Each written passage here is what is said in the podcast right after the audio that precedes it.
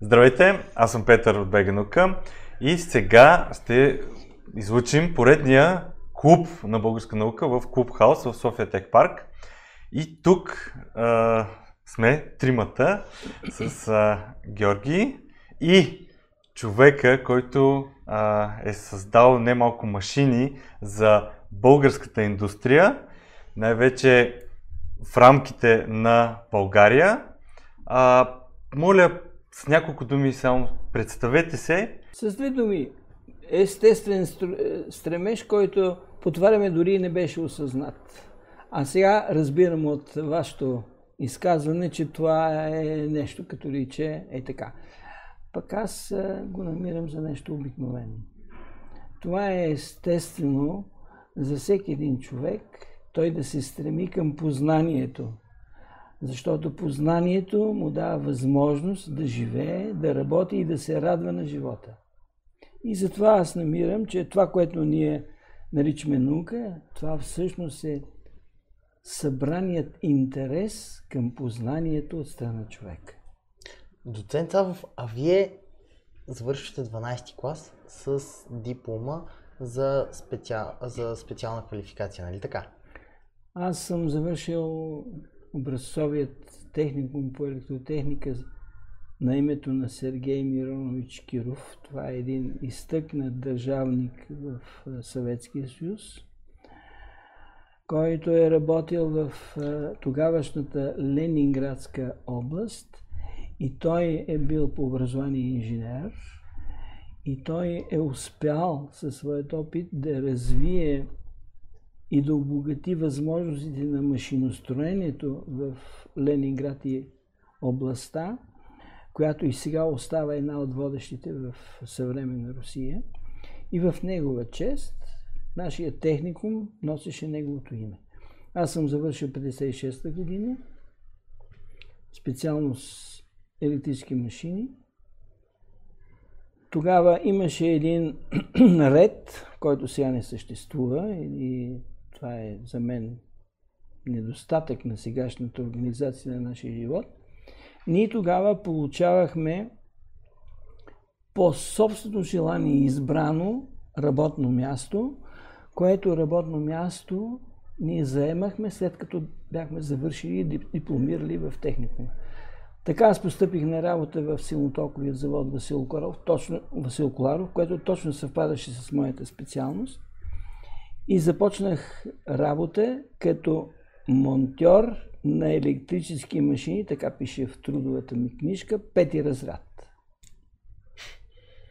Там работих година и нещо, след което постъпих в армията.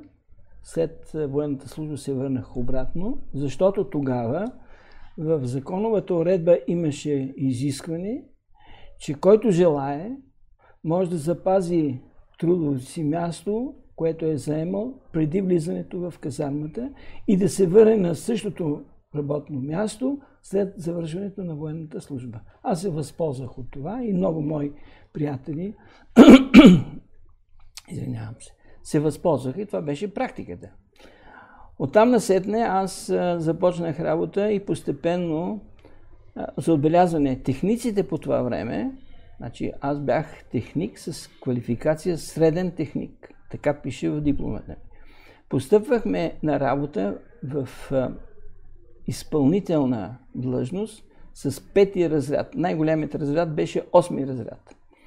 За една година аз стигнах до осми разряд, което позволи аз да бъда преназначен в изпитвателна станция за последно изпитване след направата, след изработката на електрическите мотори и където аз в качеството на изпитвател удостоверявах със своя подпис съответствието между измерените стойности на няколко технически показателя на дадената машина и съответствието с това, което се изисква от нейният сертификат за качество. И аз се подписвах на сертификата за качество. Така че това обръща внимание. Тогава всяка една произведена единица електромотор от различни мощности се освидетелстваше с подписа на изпитвателя, нанесен върху документа, наречен сертификат за качество. Аз сега знае, че се води люта борба и такива документи, може би много, на много редки места се изготвят, но тогава това бяха много важни неща, които се изискваха и много добре се контролираше. С една дума, организацията в силнотоковия завод Васил Коларов, според моите представи и сегашното положение, което е пред очите ми, аз намирах за съвършенна организация за това време. В, по това време в София бяха построени първите три завода, които положиха основите на българската индустрия. Това е силнотоковият завод Васил Коларов. След 5-6 години той се развои и в отделни градове в, България бяха построени заводи за електромотори в Пловди, в Троян, след това по-късно в Хаско, в Хармали електроапаратура в София, високоволтовата, в Тулбухин и на други места. За е, трансформатори в София, Годеч и така нататък. С една дума, този завод беше е, място, където се създадоха кадри и беше възможно да се разшири обхвата, асортиментния обхват на производството на електрически машини и апаратура за ниско и високо напрежение в България, което изведе България на световно равнище, както по отношение на техническите характеристики, така и на осигуреното контролирано качество на продукцията. Сега такова нещо май няма. А, така, експертизата и... откъде идва за това сега, качество? как беше създадена експертизата? В силнотоковия завод работиха млади инженери, току-що завършили на Държавната политехника, която беше създадена 54-та, там някъде година. И ето този колега по това време е завършил. Значи той, аз се запознах с него, Който? доцент Минчев този.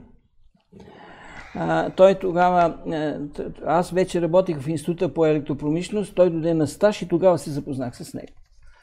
Така, а, така че кадрите, които работеха в силнотоковия завод, а това бяха кадри, които работеха в новосъздаващата се българска промишленост и конкретно за електропромишлеността, бяха първо млади кадри, излязли от българската политехника, такива, които бяха завършили в московските, ленинградските висши технически университети, в Чехословакия и в Германия. Имаше стари инженери, които бяха завършили по Франция, по Чехия, които бяха моите учители в техникума.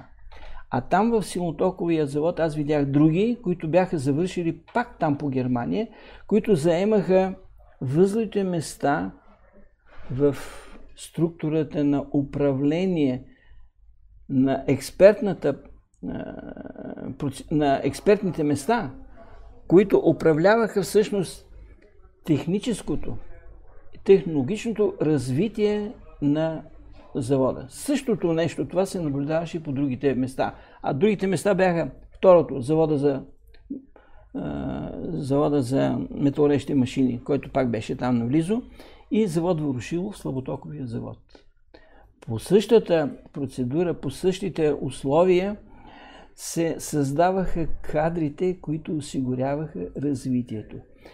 За тази цел държавата имаше специална политика, която се наричаше технически, носеше наименованието технически прогрес, където всяко едно предприятие предлагаше задачи за решаване от дадения завод в предходния, в следващия планов период, който обикновено беше една, две или пет години, където под, съгласно този план, предложен от предприятието, държавата финансираше тези разработки. Аз не съм чувал приказки или оплакване, че нещо има затруднения с пари, с не знам си що, при създаването на нови продукти. И като Аз, ниво и, създаването да, на... И ето сега ще дам пример да. за равнището на, на, на, на разработките по това време. След, след приключване на военната ми служба, аз се върнах отново в изпитателна станция. От изпитателна станция отидох в конструктивният отдел, където и в конструктивното бюро на инженер Пандезов, изключително свестни хора, се разработваше тъй наречената нова серия, и ще кажа защо е нова, нова серия на асинхронни двигатели с мощност до 100 кВт. Значи от такъв до такъв размер. Аз там се занимавах като конструктор, нямах още висше образование, следвах задочно.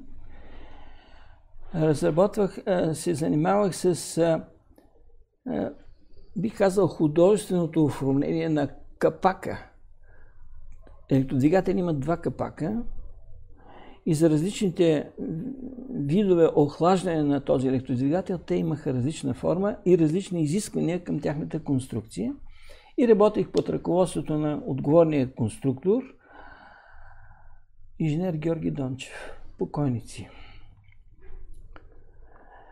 Там, в това конструктивно бюро, беше създадена тази гама от мощности до 100 кВт и тези колеги бяха признати като специалисти и те също са носители на Димитровска награда. Ето това беше равнището. Тоест, буквално научната разработка за времето се е случвала в самия завод. Да.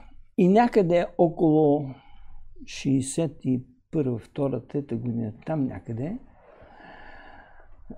по решение на държавното ръководство, бяха обособени нови структури, след това разрастване и увеличаване броя на, на работещите вече пуснати в действие предприятия на електромоторостроението, на електроапаратуростроението, беше решено и в държавен мащаб бяха създадени те наречените стопански обединения, което аз сега оприличавам на структурите на те наречените корпорации.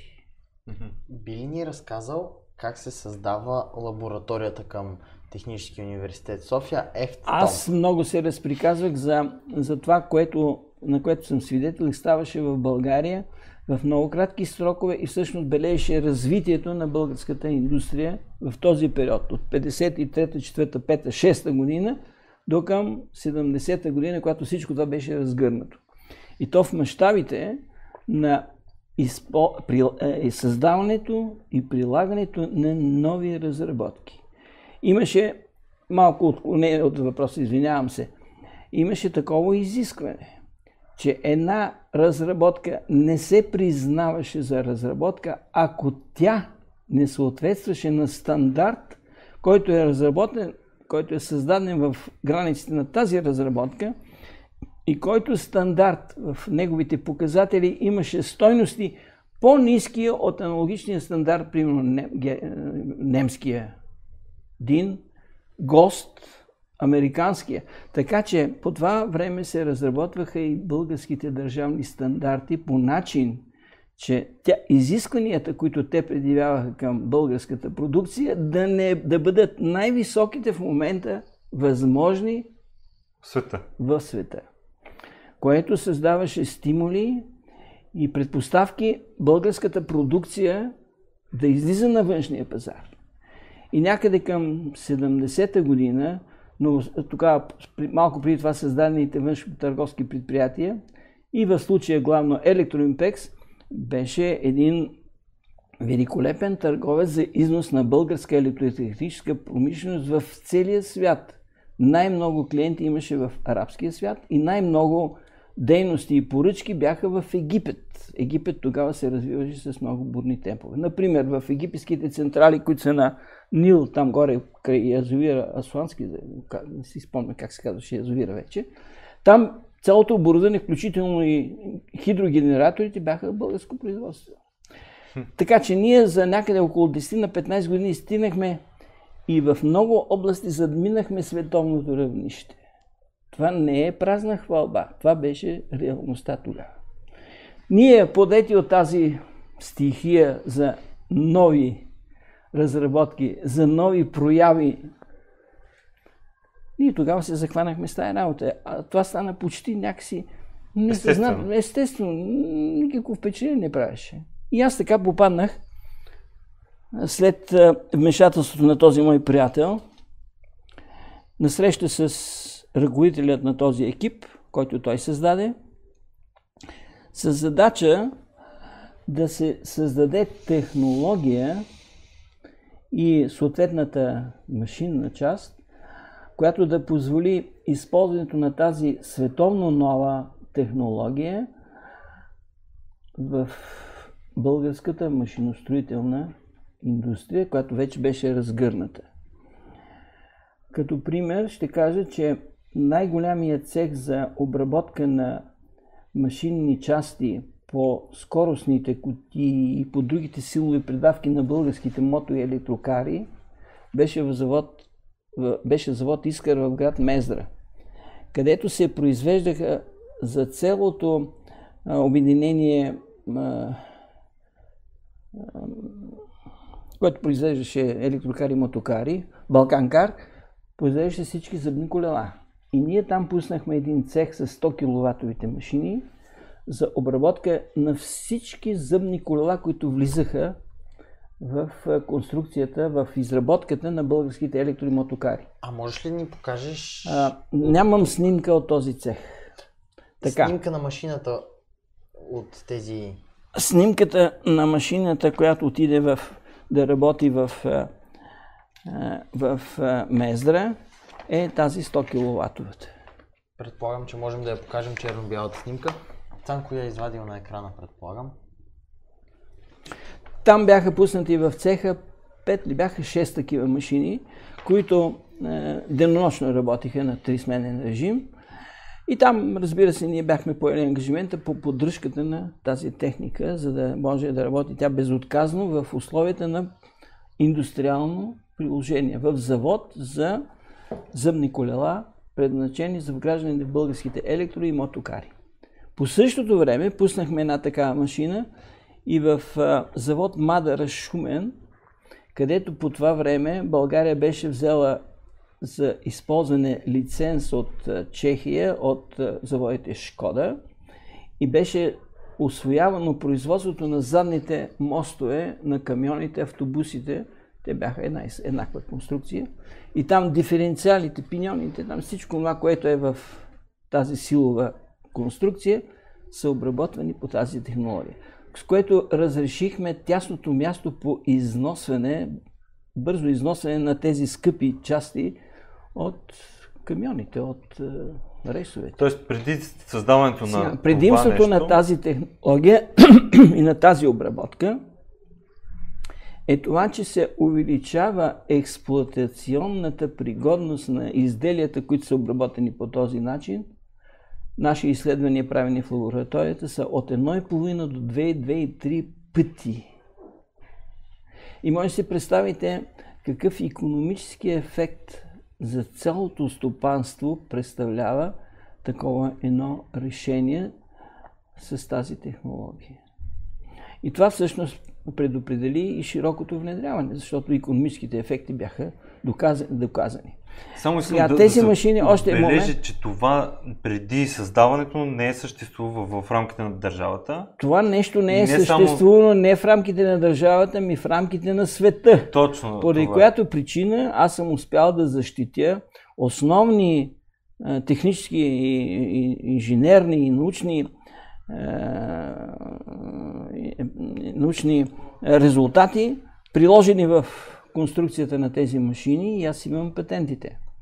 Имам над а, 38, те, 40, аз вече не ги броя, не, не съм се слял това нещо, патенти. И най-ценя, което ме тогава много развесели, а сега ме натъжава, когато аз получих патента, японски си патент върху едно от изобретенията, които ги имат, което е, е тук направено в тези машини, беше в формат А4 на една с, е такъв жълтеникъв цвят на листа, изписано на, с китайски букви.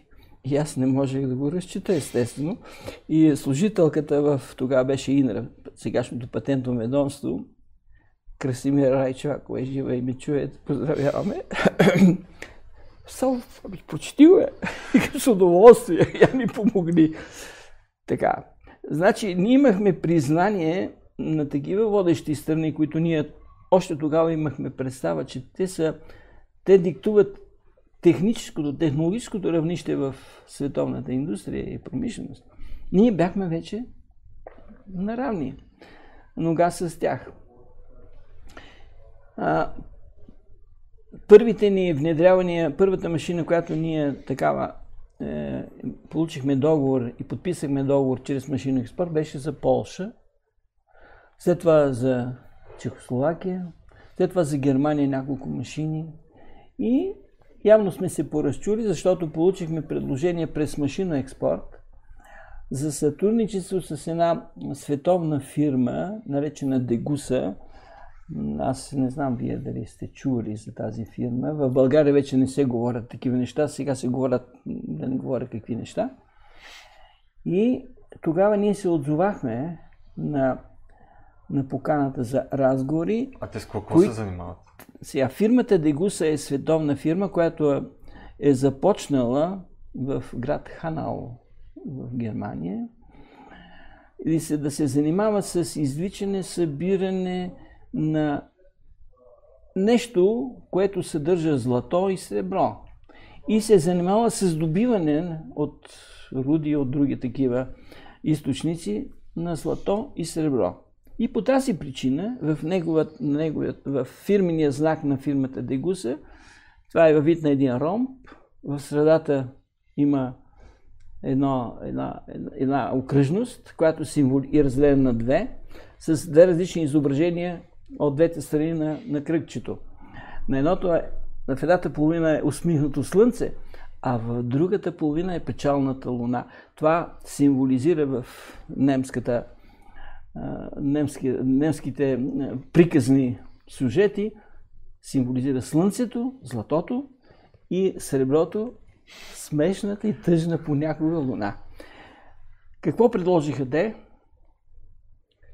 Ние да произвеждаме тези машини у нас, а те да ги разпространяват на своя пазар в целия свят, тъй като те събираха злато и сребро в граници на целия свят, бяха световен такъв производител и обработваш дори отпадъци.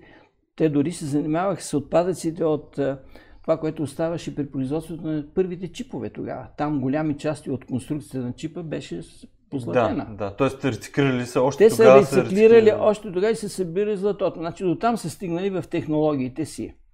И това, което развиваха тогава и бяха го вече развили, е производството на пигменти за оцветяване на различни видове бои, на различна основа. И най-вече на тези бои, които се използваха за пътна маркировка, които количества цял свят използва. И те бяха, сега не знам какво е положението, но те бяха тогава единственият конкурентно способен производител и предлага на пазара такива пигменти за оцветяване. Значи всъщност солта и пипереца и чубрицата на, на гозбата от бобец, примерно. Да. И ние тогава приехме по принцип и другото тяхно условие беше, тъй като те ще се заемат и с поддръжката, с сервиза на тези машини на своите пазари, те ни предлагат своите бази в целия свят. Ние ще подпомогнем подготовката на специалисти в тези бази, но за да бъде подпомогнат целият този процес, трябва да видим на кои места нашата конструкция се различава от изискванията на ДИН или на други такива стандарти, към които Дегуса се е приспособила в своята а, производствена дейност. Между другото, те вече имаха произведени и произвеждаха вакуумни съоръжения за обработка на метали, на злато, сребро и други. И те бяха вече производители, бяха стигнали до равнище световен производител на вакуумни пещи. Вакуумна пещ? Да, вакуумна пещ. И то до температури там 1600-700. Не високотемпературни вакуумни пещи. Междувременно ние освоихме във Велико Търново вече и такива пещи. И такива пещи започнаха да работят в в обединението Мотока... Балканкар и бяхме готови за сътрудничество с те, защото бяхме тук подготвени. И аз тогава ходех твърде често там, за да съгласуваме нашите технически решения. Дори внесохме поправки в нашата нормала, по която бяха изработвани. Значи нашия стандартизационен документ, по което, от който ние имахме право за да произвеждаме тези машини в България, приведохме ги в съответствие едно към друго и договор беше подписан. И сега, което за мен е така е доста забавно и тогава много се страхувах дали ще стане, защото аз записах в договора, че производител на тази технология е сдружението, с друг, на немски другояче звучи, което носи наименованието Ефтон Дегуса. Значи на първо място е сложено ето това, с фирмения знак, което аз тогава защитих. Имам патент върху това нещо, запазена марка. Всичко това е обгасна вече, не искам силно да го казвам, защото ми е болно.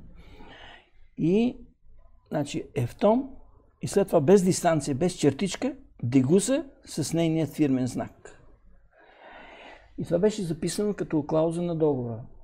И когато ставаше официално отчетене на съдържанието на договора между двете делегации, аз треперих, когато стигна до това място, да не ми някой само се тя що не го пишем Дегуса Ефтон?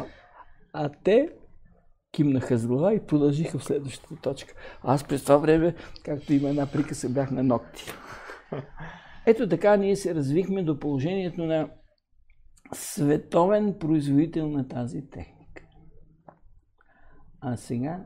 А колко се продадаха? Колко се произведоха? Сега, има, има професор Бучков, той водеше старателно тази статистика.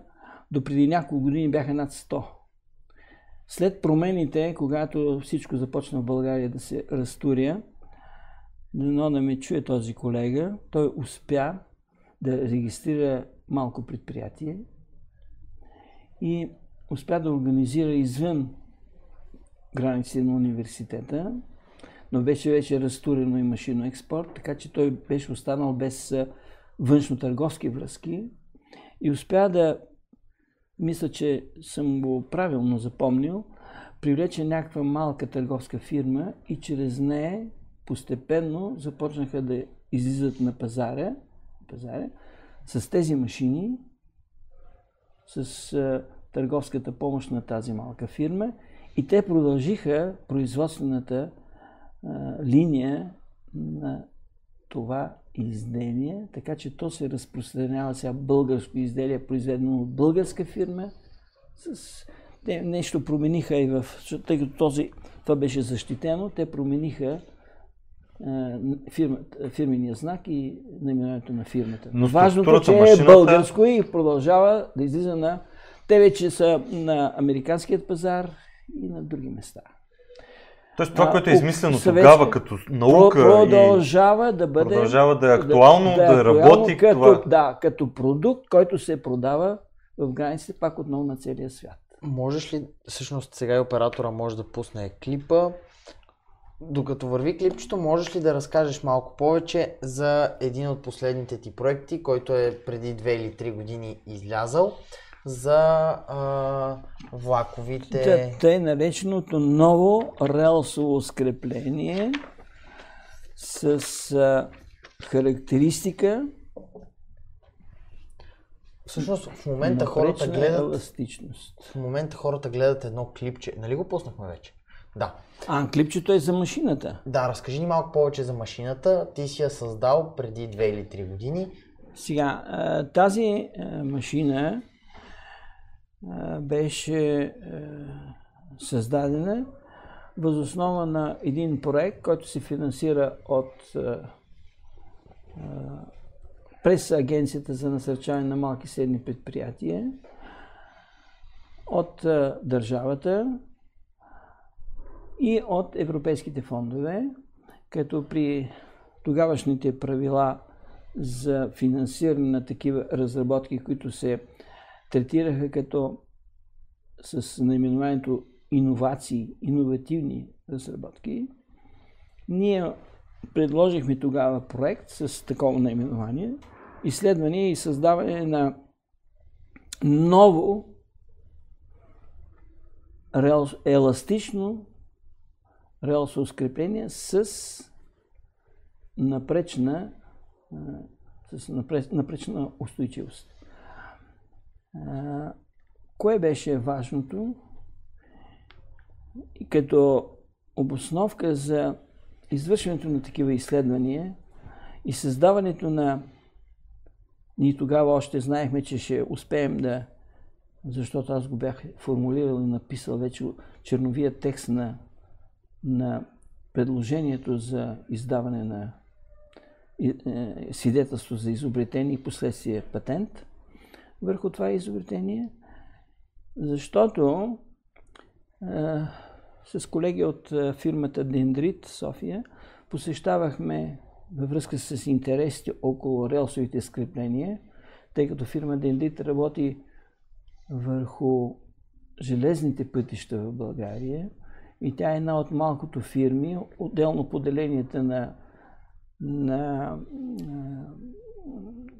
предприятието железопътна инфраструктура, държавното предприятие към българските железници.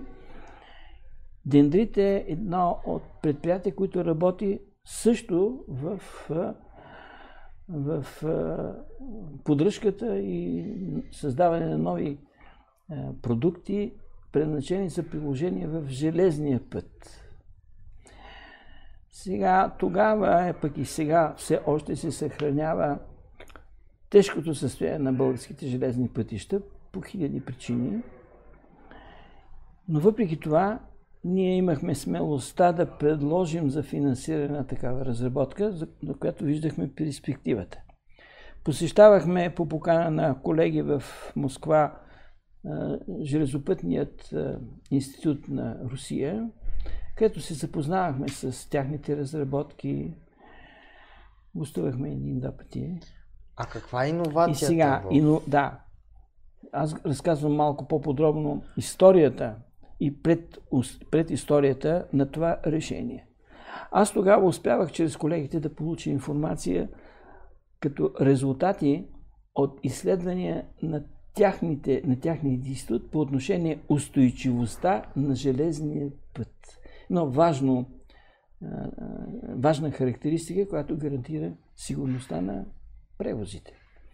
И тогава се натъкнаха на едно е, обстоятелство, че всички изследвания, правени на разработки на такива скрепления, идващи за проверка, изпитване и доказване на това или онова от целия свят. Така че там аз разполагах с резултати от изпитвания на разработчици на такива скрепления от целия свят.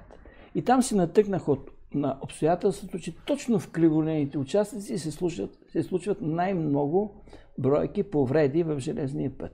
Какво може да е обяснението? Внимателно разгледахме, гледах, построихме, правихме и аз достигнах до извода, че основната причина е, че във всички конструкции, световни конструкции в световен мащаб, е направено така, че релсата да бъде много сияко, използвам думата, захваната към траверсата и тя да няма никаква възможност да мърда.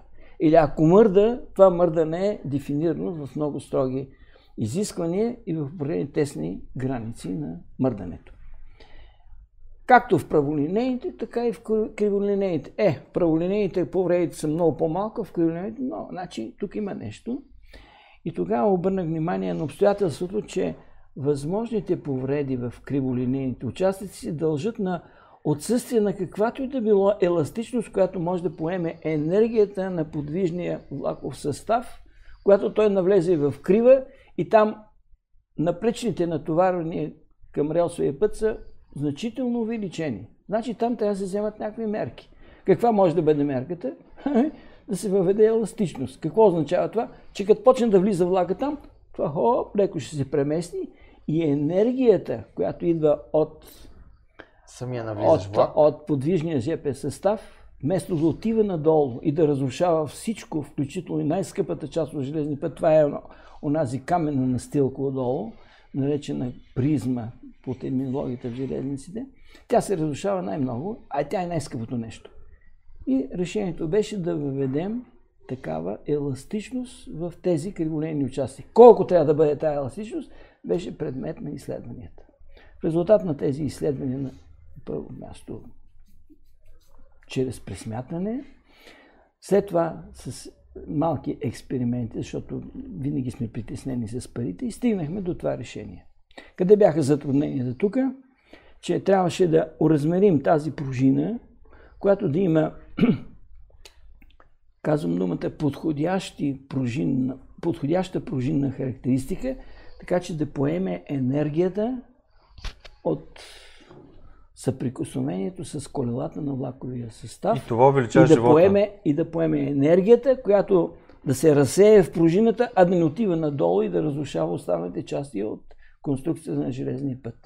Това нещо е проверено в лабораторни условия по силата на стандарти, на които ние сме починили тази конструкция. Създадени са методики, които тук някъде бяха описани и резултатите от изпитванията. Те обхващаха статични изпитвания и най-тежкото е изпитване на динамична устойчивост, която а, трябва да отговаря на изискванията 5 милиона удара с еди какво си натоварване, с частота 5 Хц, 5 удара в секунда. Това устройство издържа на това най-тежко изпитване, което, което изпитване е предназначено за такива отговорни устройства. Имаше само на едно място износване, което беше в една, един гумен детайл, който се намира тук между релсата и подложката, наречена стоманена подложка. Малко внимание по този въпрос. Там направихме специализирано изследване за това какви трябва да бъдат качествата на тази подложка, че да може да работи в този случай. И с едно предприятие в Нови Искър, Зебра, с любезното съдействие на директора и на техническия директор, успяхме да създадем нов материал, който те го кръстиха БДЖ 654. Така че в тези релсови скрепления е българският материал, който поема всичко това нещо в вертикална посока. Той издържа. Ти си на 85 години в момента, ако... Слава на Всевишния. Този проект го разработваш преди две години, т.е. на 83. В момента искаш да разработваш и имаш идеи за още проекти, за които ми сподели, че не можеш в момента да говориш. Абсолютно нормално и разбираемо. Какво те кара да продължиш с науката? Защо ти вече си пенсионер, защо не кажеш искам да си гледам внуците, искам да си гледам пенсията? А, имаше преди малко един въпрос. А защо се занимаваш с наука? Не, просто това е, а, да го кажем на обикновен език, нещо ме чопли отвътре и не ме оставя на мира. А това е стремеж към познанието. Слава Богу, че работи. Не искам да кажа какво е това. така. То работи, защото сега, любопитството е нещо, което сега, наистина сега, дърпа напред. Да, най-голямото ми затруднение идва от обстоятелството, че младите колеги, аз вече не познавам тези, които сега излизат от университета, технически университет, защото аз отдавна не преподавам. Отдавна съм се откъснал от тази среда. А, колегите, които са на моя възраст, вече ги няма. Останали са такива единици. И аз много често въртя телефоните и здравей, как си? Слушай, сега в момента аз се занимавам с преброяване на дивите зайци. Имаше един такъв филм на времето. Ха-ха-ха-ха и толкова. Сега повечето от тях получиха инсулти, други ги няма вече.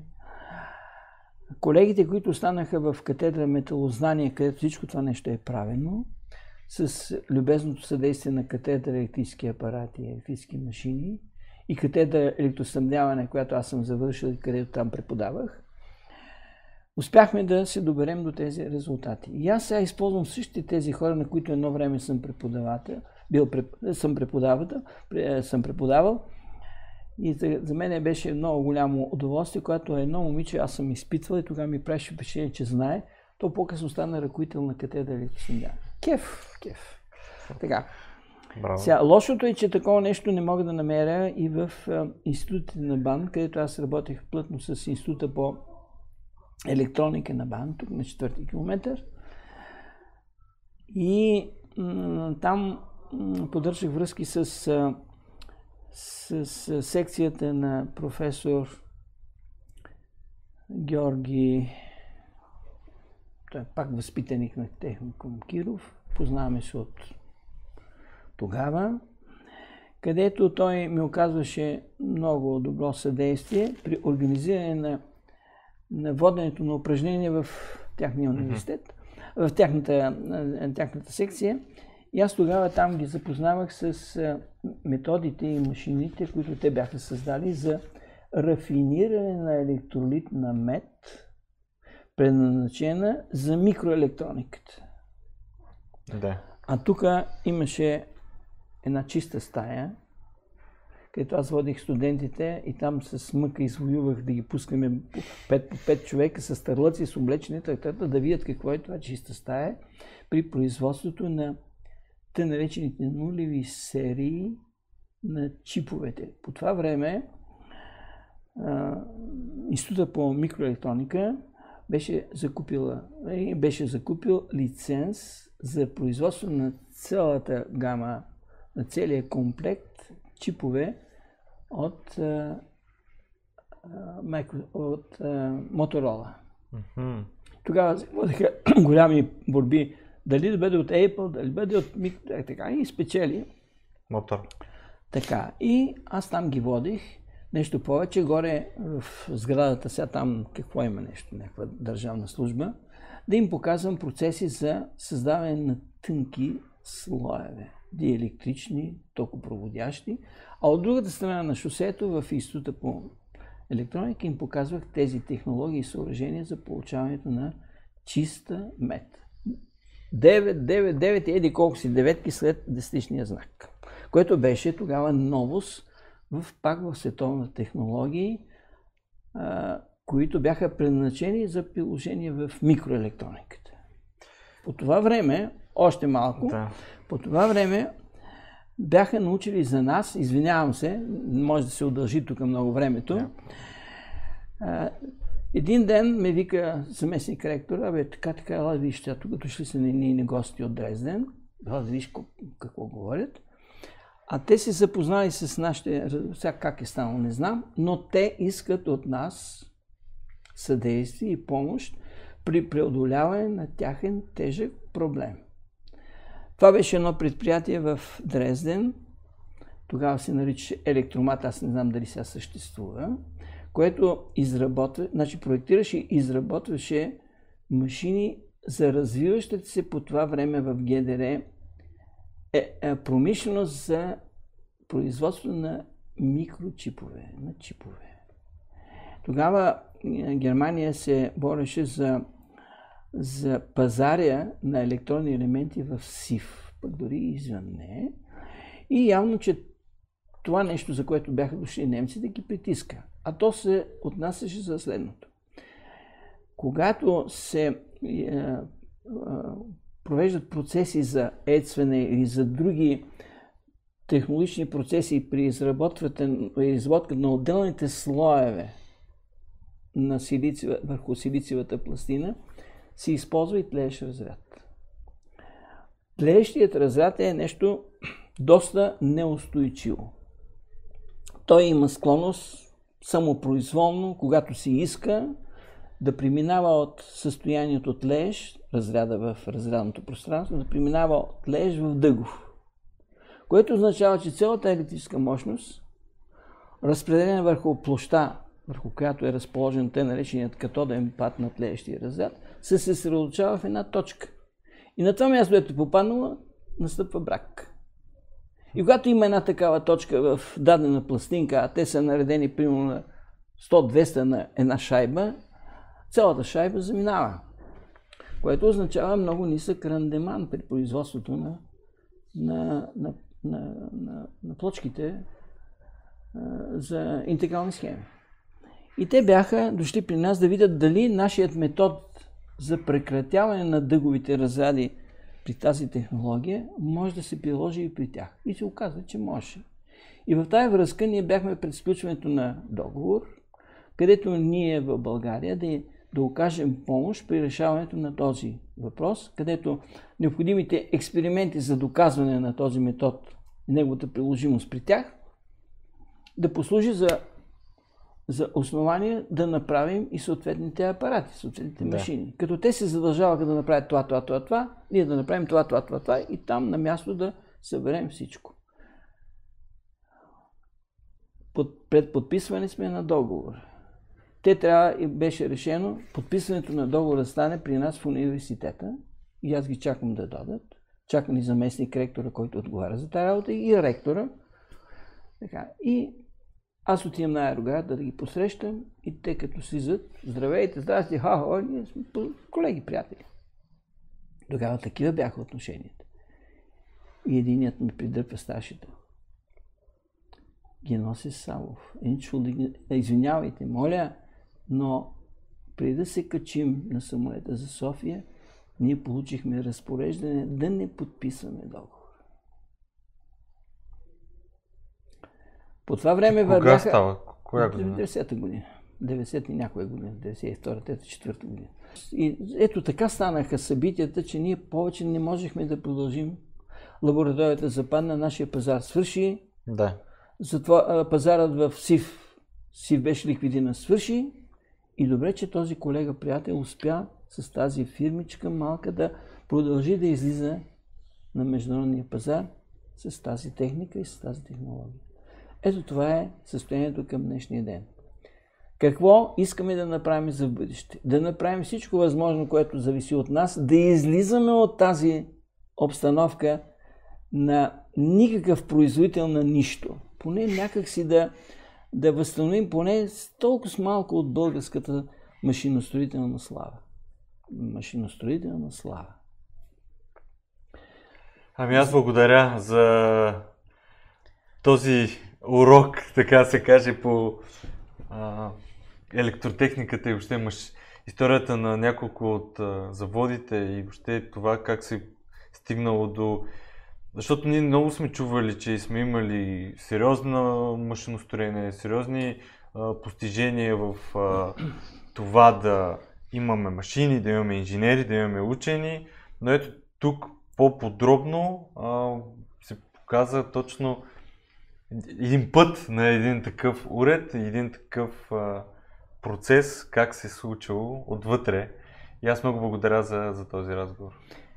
Бъдете живи и здрави. Аз много ще се радвам, ако имам последователи в а, този стремеж. Пак нещо отново да направим за България. Майка България. Ще се направи, предполагам, по друг начин и с друга история. Така че Правенето на такава техника е само по един начин. А организирането на това правене може да стане и по други начини. И ние сега искаме при съвременната ни обстановка да се възползваме от другите начини, за да продължим тази работа в интерес на майка България. Отново ще го повторя.